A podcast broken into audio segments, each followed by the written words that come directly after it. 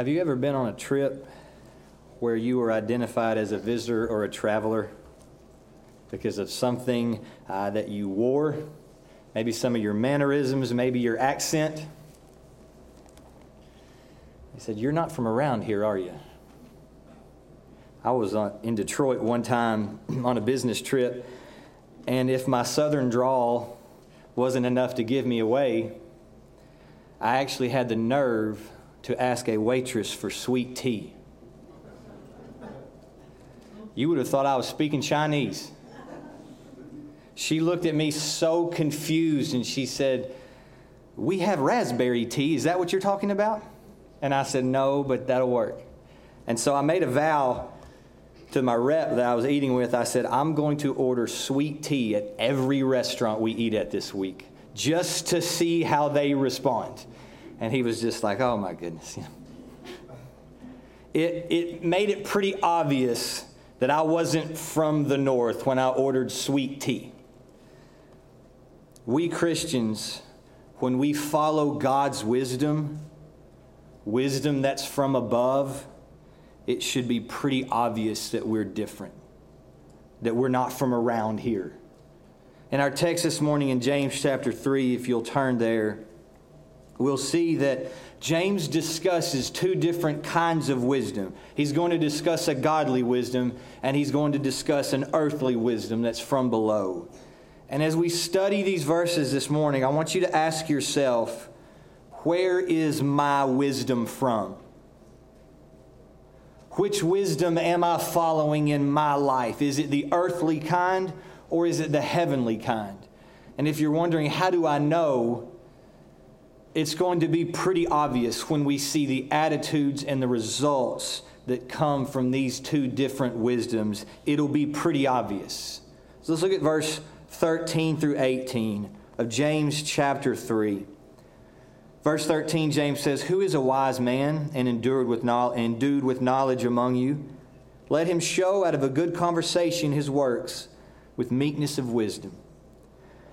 But if you have bitter envying and strife in your hearts, glory not and lie not against the truth. This wisdom descendeth not from above, but is earthly, sensual, devilish. For where envying and strife is, there is confusion and every evil work. But the wisdom that is from above is first pure, then peaceable, gentle, and easy to be entreated, full of mercy and good fruits, without partiality and without hypocrisy. And the fruit of righteousness is sown in peace of them that make peace. In verse 13, James gave this challenge for those who are wise and understanding. And the, the, the, idea of wisdom here refers to spiritual wisdom.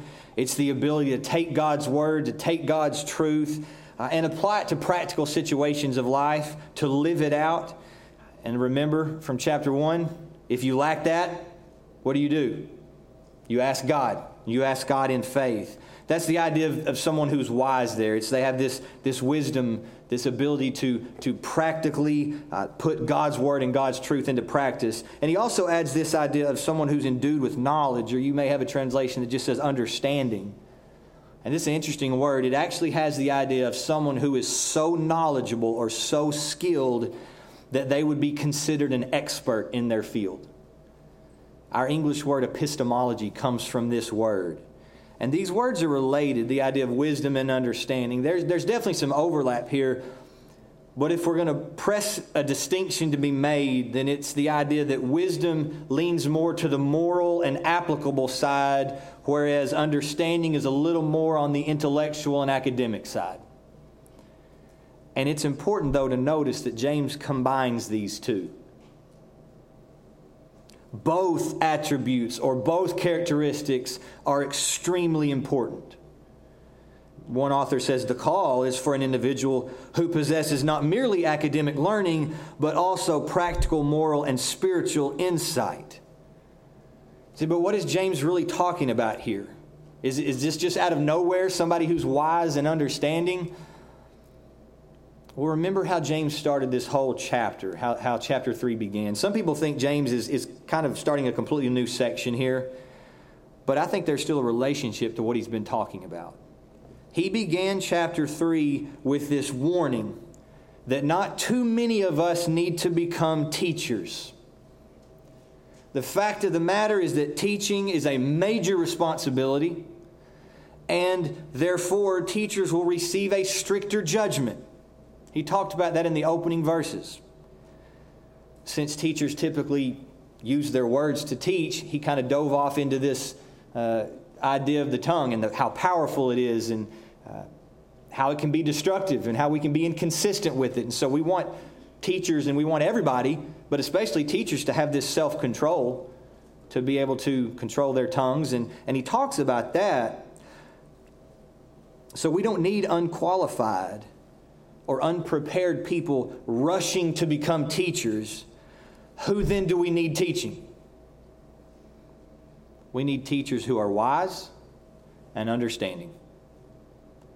We need teachers who both know the truth and show the truth. Think about these two sides of this coin here. We wouldn't want someone teaching who lacks one or the other.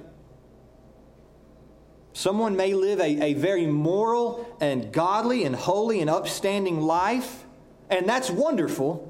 Don't, don't get me wrong. But if they don't have good knowledge of the scriptures, then they don't need to be teaching the scriptures. And the flip side's true as well. Someone may have great book knowledge of the Bible. They may, they may win Bible trivia every time they play that silly game. It's kind of silly. Bible trivia, right? That's an oxymoron. They may have an academic knowledge of the Bible, but if they don't live it, if they don't live moral, and if they don't live holy, then is that the, the practical example that we want teaching? No, it's not. A teacher needs to be wise and understanding. So I think there's definitely this connection that James is pulling from and, and what he's thinking about. And so, how do we find these people? How do we find these people that are wise and understanding? Should they come up front and raise their hand and let us know how wise they are and how much understanding they have? No. James actually gives a command to the people who are wise and understanding simply to live it out. You don't have to brag about it, you don't have to talk about it, just do it. This idea here in verse 13 of let him show that's a command, and it's from the same word that James used back in chapter 2 when he said, Show me your faith apart from your works, and I will show you my faith by my works. It's that same word. And so James insists that wisdom, just like faith, must be shown. It must be proven genuine by its conduct. Merely claiming to have wisdom doesn't mean you have wisdom any more than claiming to have faith means you have faith. Prove it, live it, show it. You say, well, how do I do that? Out of a good conversation, his works. The word conversation here doesn't necessarily refer to your speech, although that's involved, but it's more than that. It's not just how you talk, but it's how you live.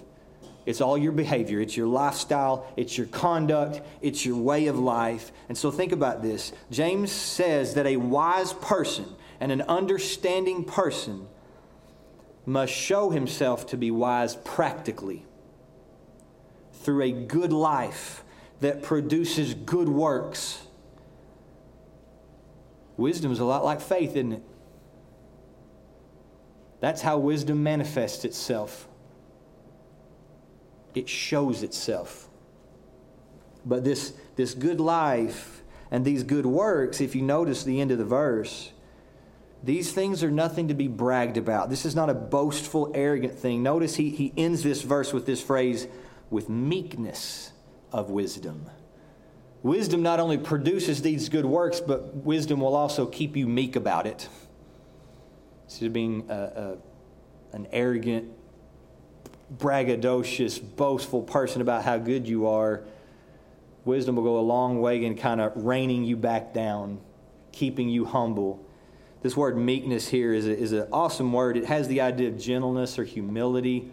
And it was a really common word in the ancient world. Uh, we know that the ancient Greeks are, are, prized for their philosophy and things like that. And they, they viewed this word as the opposite of someone who had a harsh, quick temper, somebody who was arrogantly selfish.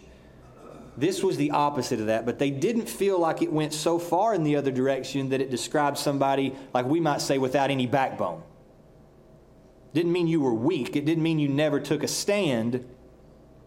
It was a balance. Aristotle, the famous philosopher, said that this word was the middle ground between an angry, bad temper and spineless incompetence. There's a balance to be sought. And so, someone who possessed this meek spirit is someone who would stand up for what is right and stand up for what is true, but would be able to do it in such a way that was gentle and would be able to do it in such a way that was humble instead of harsh. Isn't that something Jesus possessed? He never sacrificed truth for love or love for truth. He spoke the truth in love. He stood up for what is right, but never in an unloving manner. That's what a wise man does. He doesn't have to tell you how wise he is. He doesn't have to brag about it, but he shows it with his life and with his works, not in this arrogant, self conceited, look at me, I'm obviously better than you way, but in a gentle, humble, meek way. And that's the kind of person who should be teaching. It's not limited to teachers, though all of our lives need to fit the parameters of verse 13. We need to be wise and we need to have understanding. We need to live that out in front of others. That's not always the case, is it? Sometimes we follow earthly wisdom. And James gives a description of what it looks like when we do that in verse excuse me, verse 14 through 16. Notice he says in verse 14, but if you have bitter envying and strife in your hearts. The first part of, of, of, earthly wisdom, this description, is these two things of bitter envy and strife. And bitter envy has the idea of jealousy, this harsh envy. Bitter, he's already used this word in this chapter to describe bitter salt water. And now he uses the same word to describe a bitter attitude. It's somebody who is just negative, harsh, jealous, envious, and the word strife, sometimes we, we tend to think of the word strife as just trouble or conflict, but it's a little more specific than that. This word specifically means selfish ambition. Not ambition, right? We're Americans, we like ambition. This is selfish ambition. It's, the, it's a self seeking pursuit, pushing for your own agenda no matter what. Aristotle, again, he used this word to describe a self seeking pursuit of political office by unfair means. We're not going to see any of that next year with the elections coming up in, in 2020. Thank goodness for that, right? A self seeking pursuit by unfair means. This is a word and, a, and a, an attitude that should never describe Christians in Philippians chapter 2, the Apostle Paul is writing to the church at Philippi, and he said this Let nothing be done through strife. It's that same word. He says, Let nothing be done through strife or vainglory, but in lowliness of mind, let each esteem others better than themselves. If you remember the, the context there of Philippians chapter 2, Paul gives this great juxtaposition of, of following earthly wisdom versus heavenly wisdom, he's teaching the Philippians to have the mind of Christ. And so he tells them, don't have this mindset or this attitude that is selfishly seeking your own agenda. Don't let anything happen through strife. And then he tells them to have the mind of Christ. And if you keep reading, the mind of Christ is a mind that became a servant and obeyed the Father's will for the good of others even though it took him to the cross. That's what it looks like when you follow heavenly wisdom. When you follow earthly wisdom, it looks a lot like selfishness. It looks a lot like bitterness and jealousy. And if we think of this in the context of a church, there is no room for selfish ambition and envy. Not among any of us, and not especially among teachers. A teacher is not wise if he promotes himself or herself, if he promotes rivalry, competition, divisions. It doesn't matter who has the biggest Sunday school class. It doesn't matter who gets to teach in the best Sunday school room. Those things are, are trivial, they're silly, they don't mean anything. The goal of every teacher should be to further Christ, not his or her own selfish, personal, proud agenda. If you've ever been in a church where someone was doing that, you know just how damaging it can be when someone pushes their own selfish agenda to the detriment of everyone else. It's terrible. That doesn't end with teachers again. No Christian should manifest bitter envy and selfishness in their hearts. And look at verse 14. That's where the problem is. It starts in your hearts. If you have bitter envying and strife in your hearts, the problem isn't everybody else, it's you. It's in your heart. It's inside. It's not external. It's an internal issue. We need to get our hearts right. It's one of those silly things of if the problem seems to be like everybody else, maybe it's not everybody else, maybe it's me. Sometimes we have these issues in our hearts, and it's a heart matter. We need to get our hearts right. And if our hearts are not right with God and they're not right with each other, but we harbor bitterness and we act out of selfishness, all that does is lead to rivalries and fights and factions. It pits us against each other when we should be for each other. If you skip down to, to verse 1 of chapter 4, I think this was a problem among the people James wrote to. He's going to ask them in chapter 4, he's going to mention wars and fightings. He's writing to Christians. He says, From whence come wars and fightings among you? Come they not hence even of your lusts that war in your members? If, if, if wars and fightings and, and rivalries and divisions, if that happens among Christians, especially in a church, it's, it's one of the most terrible and hurtful things. And it's nothing to brag about. He says in verse 14, Glory not. I think it's one of these situations when this happens is that um, it's one of those situations where there are no winners. Even if you, quote, win the war at church, I'm going to pause and let you think about that statement for just a minute. Even if you win the war at church, is that something to brag about? Is that something to be proud of? Don't brag about how zealous you are for God having an attitude of bitterness and selfishness is completely contrary to the gospel. Glory not and lie not against the truth.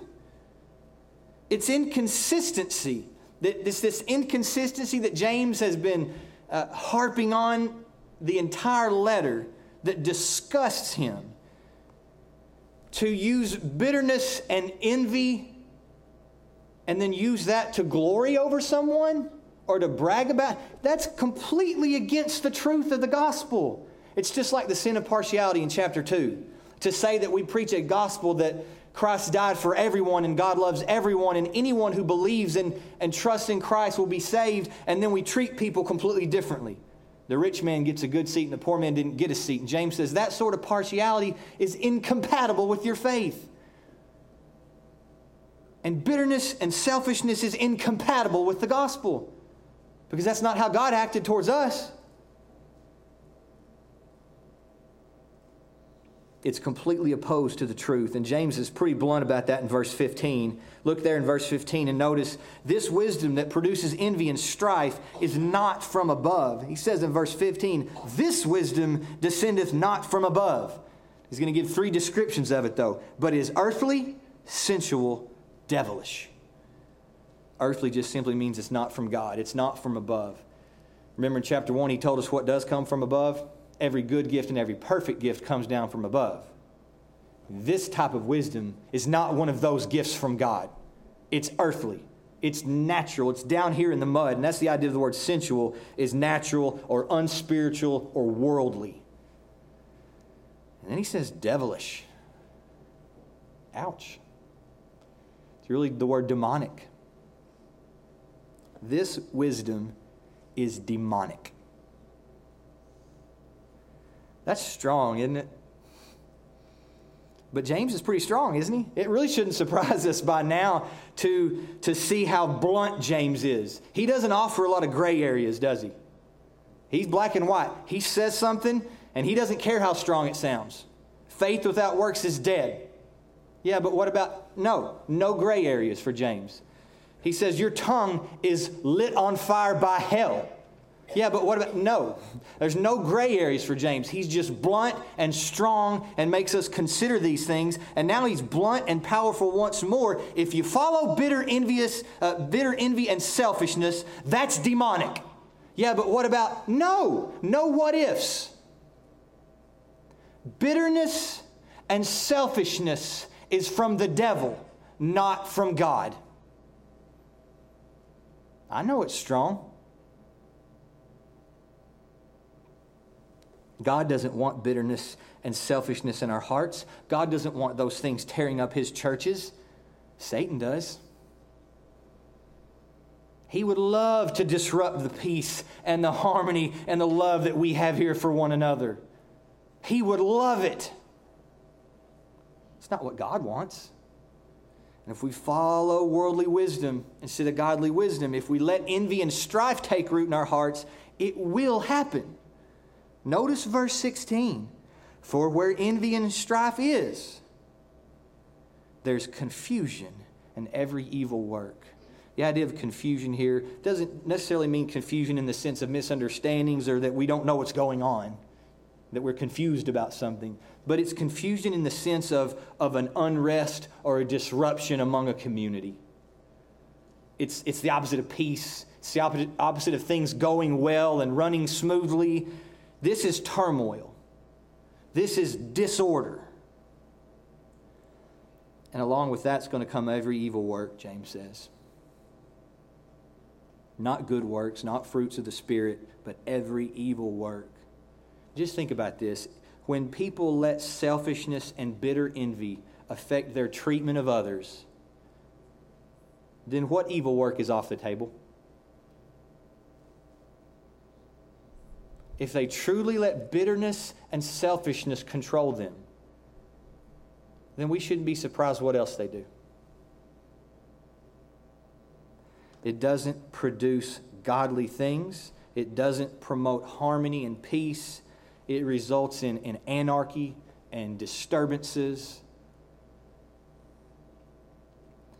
Basically, when earthly wisdom takes control, you're going to get earthly results. In, in short, earthly wisdom will destroy a church and it'll destroy your life. Paul said in 1 Corinthians 14 that God is not the author of confusion. That's the same word there but of peace. God's the author of peace. And that's mentioned in verse 17 and 18 when James now gives us the picture of godly wisdom. It's completely different from earthly wisdom. It doesn't promote divisions, but it promotes peace and unity. It's a complete 180 from earthly wisdom. Notice, notice verse 17 again. But the wisdom that is from above is first pure, then peaceable gentle, easy to be entreated, full of mercy and good fruits, without partiality and without hypocrisy. Doesn't that sound better than bitter envy and strife? Than demonic things?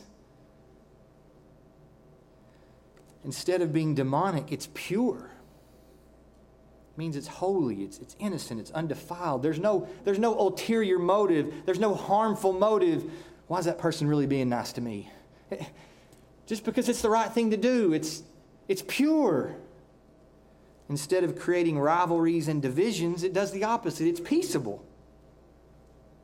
True godly wisdom promotes good and healthy relationships between man and God and between man and man. It's false wisdom that destroys things. It's false wisdom that destroys peace through selfishness and bitter envy, but godly wisdom builds up and, and promotes peace. James says here in the middle of the verse that wisdom from above is gentle and easy to be entreated. And this, is, these, these words kind of work together, and there, it's an awesome idea here. The word gentle has the idea of being gracious or forbearing or yielding or tolerant. And this other phrase about easy to be entreated, it's the only time it's used in the entire New Testament. And it really means easily persuaded. And it doesn't mean that you're easily persuaded in the sense of compromising truth or compromising morality. That's not what James is talking about at all. So don't, if you think of a situation like that, that's not what James is talking about. But it's someone who is open to reason. It's someone who's even willing to give in and let someone else have their way. Whereas earthly wisdom wouldn't do that because earthly wisdom is jealous when someone else gets their way. Earthly wisdom is so selfish that they will, it will do whatever it takes to get its own way. But godly wisdom will lead you to listen to others and have a cooperative attitude rather than pushing your agenda at all costs. And again, we're not talking about doctrinal issues, but just being together. Think about how wonderful it would be to work with people who were gentle and listening and cooperative. Not just in church, but hey, how many of you want to work in a workplace that's like that? How many of you want to go to school that has a, cl- a classroom like that? Or listening is good. Cooperative uh, things, that's, that's good. That's what, that's what heavenly wisdom will lead us to, is, is being open and listening and, and cooperative instead of selfishly having to have our own way all the time. You can work well with others if you follow heavenly wisdom. Notice at the end of verse 17 all the sins and issues that just melt away when godly wisdom is followed.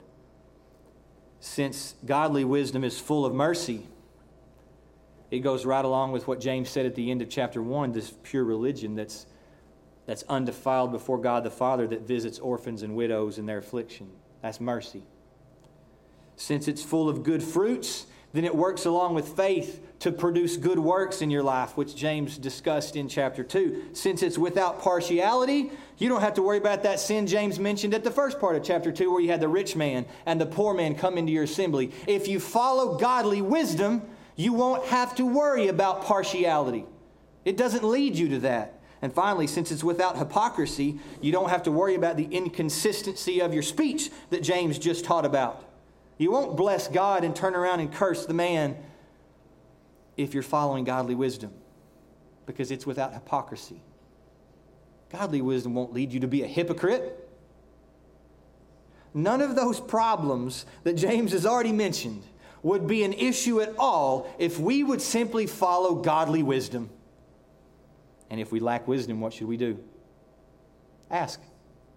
Ask God for it in faith, and He will give it to us if we'll humbly let ourselves, uh, if we'll humble ourselves and let God's Spirit lead us and follow His wisdom, all of these inconsistencies that James has harped on and, and, and that disgust him will be gone in our lives. Follow godly wisdom, and those things go away. Look at verse 18. Finally, James emphasizes once more the, the peaceful results that godly wisdom produces. He says, The fruit of righteousness is sown in peace of them that make peace. I love what one author says about this uh, verse. He says, the fruit of righteousness is not only sown by the peacemakers, but they also enjoy the results of their work.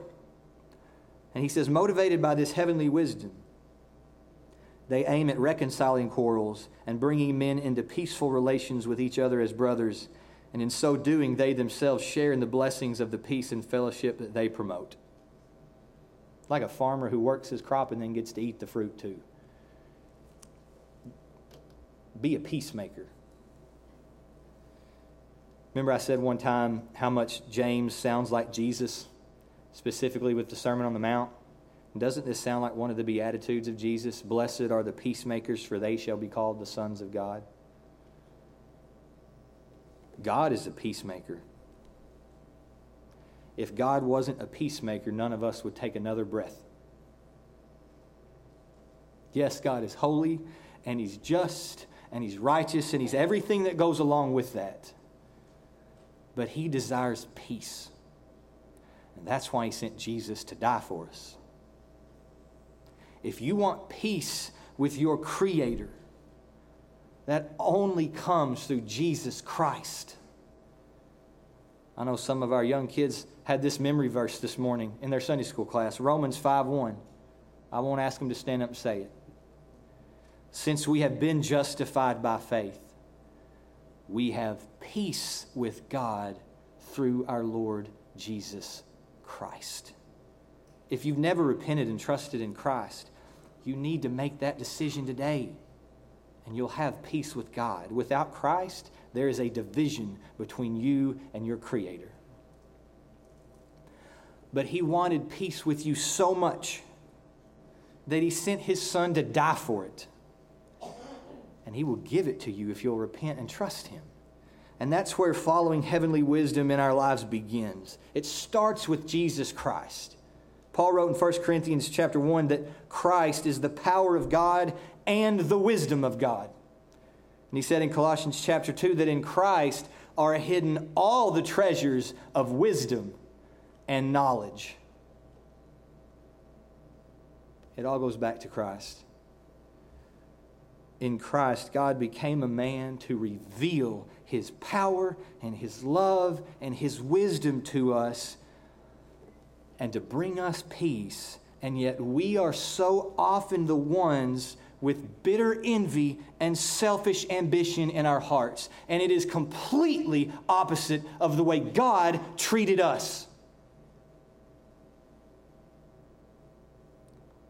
I asked you earlier, where does your wisdom come from? Which wisdom are you following? Well, according to James, it's pretty obvious. Which one of these describes you?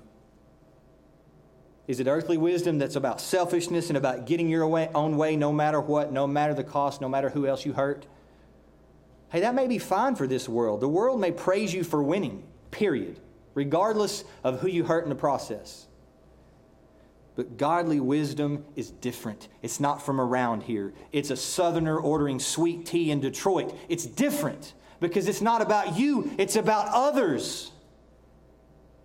Earthly wisdom tears down, but godly wisdom builds up and unites, it promotes peace.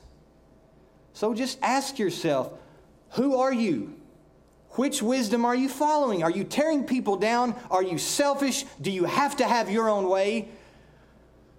Or do you listen? Are you gentle? Are you merciful? It's a pretty easy distinction to see. the next time our fleshly nature tries to take over and pushes us to, to follow earthly wisdom instead of godly wisdom that promotes peace, let's stop and take a breath and be thankful that God promoted his peace through Jesus Christ. And if we think about how God was to us, that ought to change how we are to others. Thank God for Jesus Christ. Let's stand. Let's bow our heads as we prepare for an invitation.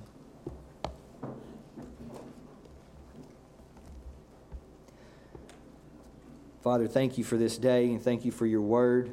Lord, we know that James is blunt and challenging, and we, we pray that you will help us to submit to your spirit and your word and, and follow that, uh, that godly wisdom from above that, that promotes peace and gentleness and, and mercy. And Lord, help us to, to reject the, the earthly, selfish, bitter envy of this world. Father, we thank you so much for Jesus and what he did for us on the cross. If there's someone today who's lost and never trusted you, we pray for their salvation and we pray for anyone else who needs to make any decision about following you this morning. Forgive us of our sins in Jesus' name. Amen.